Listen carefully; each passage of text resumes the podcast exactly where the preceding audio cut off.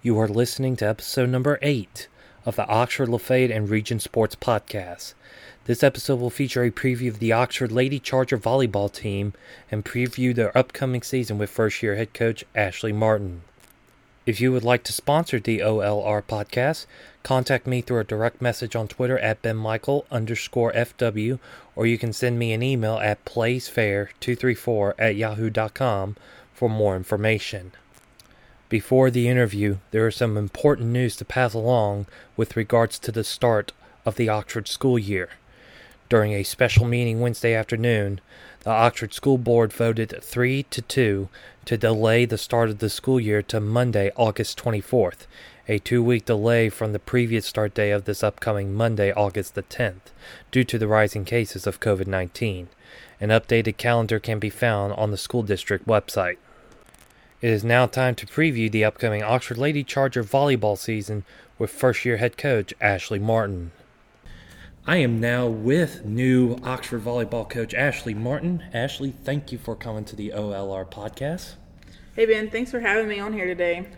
All right. Now, this is your um, first head coaching job, I believe. Is that correct? Or no, you had another head coaching job before? Yes, I was at Vicksburg as a head coach and at Wayne County as a head coach. So you've had um, how many years have you been coaching now? Uh, this will be my third. I was at Abilene Christian University in Texas as well. All right. And now um, here at Oxford, so far, what have you, how's the experience been here at Oxford High School? Um, everything's been great. Everybody has been so helpful in getting me settled in and getting me accustomed to just kind of the way things go here. And if I've had any questions, not one single coach has not helped me. Anybody I've called or asked for help has been more than willing to help me and make sure everything was going well. Absolutely. And um, your um, your team so far, you inherited a rather young team. There was a good number of seniors that left last year, but you have a very young core coming into the system. How have you gotten uh, how have you gotten to know them? Um, well, this summer has been different, probably for any Right. coach in the state of Mississippi, actually.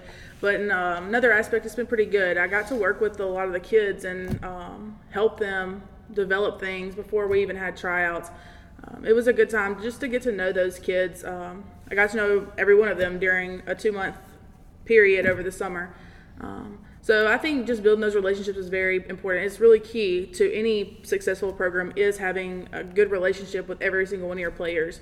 Um, making sure that you know they know that you care about every single one of them um, equally, and that's been a big priority of mine to make sure that every one of them know that I care about every single one of them and getting to build that relationship with each and every one of them. Yeah, COVID 19 has thrown a wrench into everybody's plans, and really no one's been able to talk to their team until this summer, until June 1st when everybody got going. Um, now, talking about going ahead in the season, we know that the season's been pushed back. Normally, a tr- traditional high school volleyball season would start like this week or next week, but how does that mean more practice time? Does that mean more time to get accustomed? What you would like to input as a volleyball coach? Um, everybody is probably a little upset that season got pushed back, but for us and our team, um, I would like to say that we're probably a little more excited that that season got pushed back. Um, we actually should have been playing uh, a scrimmage against Tupelo on Monday, but obviously for COVID 19 reasons, we did not. Um, but yes, that is giving us a little more practice time to get a little more accustomed to the systems we're going to run, some plays we're going to call, um, just the defensive, just to build that team chemistry that you need. And now we have four weeks instead of a two and a half, three week period. We have an additional two weeks that I think is going to make a big impact, or it'll be able to help us a lot more. Now, speaking of your personnel, who are we going to expect on the front line this year? I know there's a couple that I have in mind, but who do you expect on the front three? Do you expect in your rotation? Um, we haven't set a set rotation just yet. 'cause Right. like I said, we have um, been in the gym with the team for this just started a true week three for us. So Let's say players of interest. Who would be? Who are you considering along the front line? Well, I think everybody in the state of Mississippi knows who our varsity setter is going to be. um, jokingly saying that, but I mean, everyone does know that. Obviously, Catherine Bianco will be our setter Right. for the varsity team. Um, we're playing around with some different middles right now, um, so I couldn't even set you a middle right now. Um, there's a few different people who are in that, and fighting for a spot for that right now. Um, but like you said, it is a very young team. We don't have one single senior on the team. We are very young, so I'm sure that people are going to expect to see some um, young kids playing. Um, we didn't move anyone up, um, so it'll be 9th, 10th, and 11th graders that you'll be seeing playing, um, and it'll be a mix of those on the varsity roster and on the JV. But you'll see some 9th, some 10th, and 11th graders on the varsity floor. Now, your defensive specialist, your libero, your back line, pretty Yeah. much. Um, who should we expect to see getting a lot of playing time, or at least have some interest in having a lot of playing time this season?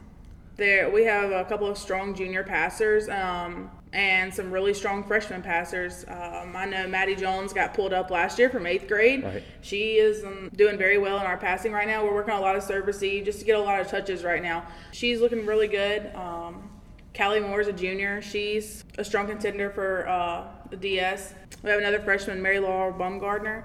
She is a strong contender. She's been doing very well. All of our passers are really competing really hard for those spots. Um, at this point, I couldn't even name anyone because they're working really hard. It's a, about a three, four way tie for that position. So fighting it out to see who's going to be able to get that spot. Yes, and we all know it's not just whoever starts those six spots and the libero. We all know that as the back line comes around to the front line in the rotation, then substitutes would come in. So Right. you're usually seeing around probably nine to ten players, possibly eleven, in the rotation at times. Correct. Now let's talk about what is left of the schedule, but more importantly, the region schedule, which will dictate uh, Oxford going to the playoffs or not. Your region schedule is a tough one. You got Hernando, South Haven, Horn Lake. DeSoto County schools have traditionally been a power in North Mississippi. How are you um, preparing for your new region? We're taking it one step at a time, one game at a time. With this schedule change, with COVID happening, we're actually having to open up season two a district game. That's something that I have never done in my life, and I don't think any of these kids have ever done in their life. And it's just kind of how it happened. And we're gonna roll with those punches and play just like we would play anybody else opening up on our first game. Um, Who is that first game against? Do you know? Right off the top of our head? yeah, we have two district games very first week of play.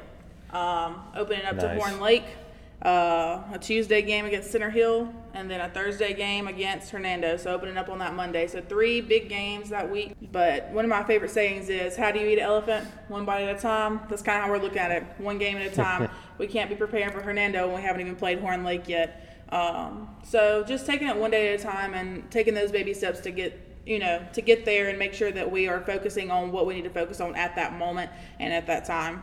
Now, obviously, the overall goal is to win the state championship, but what are your other season goals, particularly in this now abbreviated season that you have in mind as a first year coach? A big one is to make it through this season. I think that's a goal of probably everybody in the state of Mississippi right now, probably all over the United States. Just is be able to play just and be able it to through. play. Um, that's something we talk about is be grateful for what we are having right now and being able to practice and be together as a team. Because honestly, you never know when that day is going to come. It, with all this going on, that you might not be able to. I know softball, baseball, did, and tennis didn't know that that was going to happen to them last year. And I know that's something that I think every one of our girls are very much in their mind right now about is um, being grateful for the days that we have together because something could happen and that could end. Um, so just making sure that we're making the best of the time that we have together. And speaking with Coach Cutcliffe, football team, and Coach Fair for Lafayette football, and other coaches, they are telling me that their team's simply excited that they're getting to play. Yes. And I know um, Lafayette football has eight of their 10 games on the road, and they're like, we don't care. We're just happy we're getting to play. Is that the vibe I'm feeling? That is the vibe where yes, um, we're happy. You know, we can play, and that that's the goal. Getting to play, um, that's a big one. A lot of those girls played this spring sports last year and lost their season, and this is the first time they're getting to play anything again, and they are super pumped to be able to play again. All right, now let's talk about some other parts of your schedule. You already um, for mentioned that um, you are starting off right off the bat, going into region play, starting off with two of your six region games like that. But talk about some of the other teams that we will see on the schedule. You already mentioned Center Hill. Who else are we um, expecting to see? You'll obviously be seeing Lafayette. Um, DeSoto Central, we have a home and away with them. Uh, you'll see Tupelo on the schedule. We'll be going to Tupelo for a tournament as well. As Tupelo long as Volley Best. yeah, the Tupelo Volley Festival uh, varsity tournament. um, as long as MHSA lets us keep having those.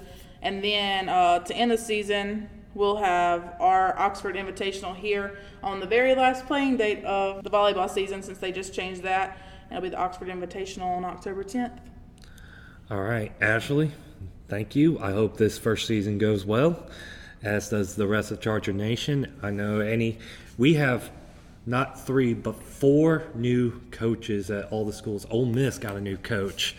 Lafayette has brought in a new coach. That's an assistant from last year now, and she'll be coming up soon on the podcast. Um, you're in your first year here, and of course, Casey, who moved from Oxford to um, Regions in her first year. It really is going to be an interesting season in volleyball. See how all the teams get accustomed to their coaches. Yeah, I'm excited. I think overall everything's going really well. Um, I'm excited to be here. I'm excited for this opportunity, and I can't wait to see where we go. Thank you, Thanks, Ashley, Jen. and we'll see you down the road later this season. Thank you for listening to the OLR podcast. This was episode 8 previewing the Oxford Lady Charger volleyball team. Please join for the upcoming episodes where we will preview the Lafayette Lady Commodore volleyball team and the area cross country teams. Thanks for listening.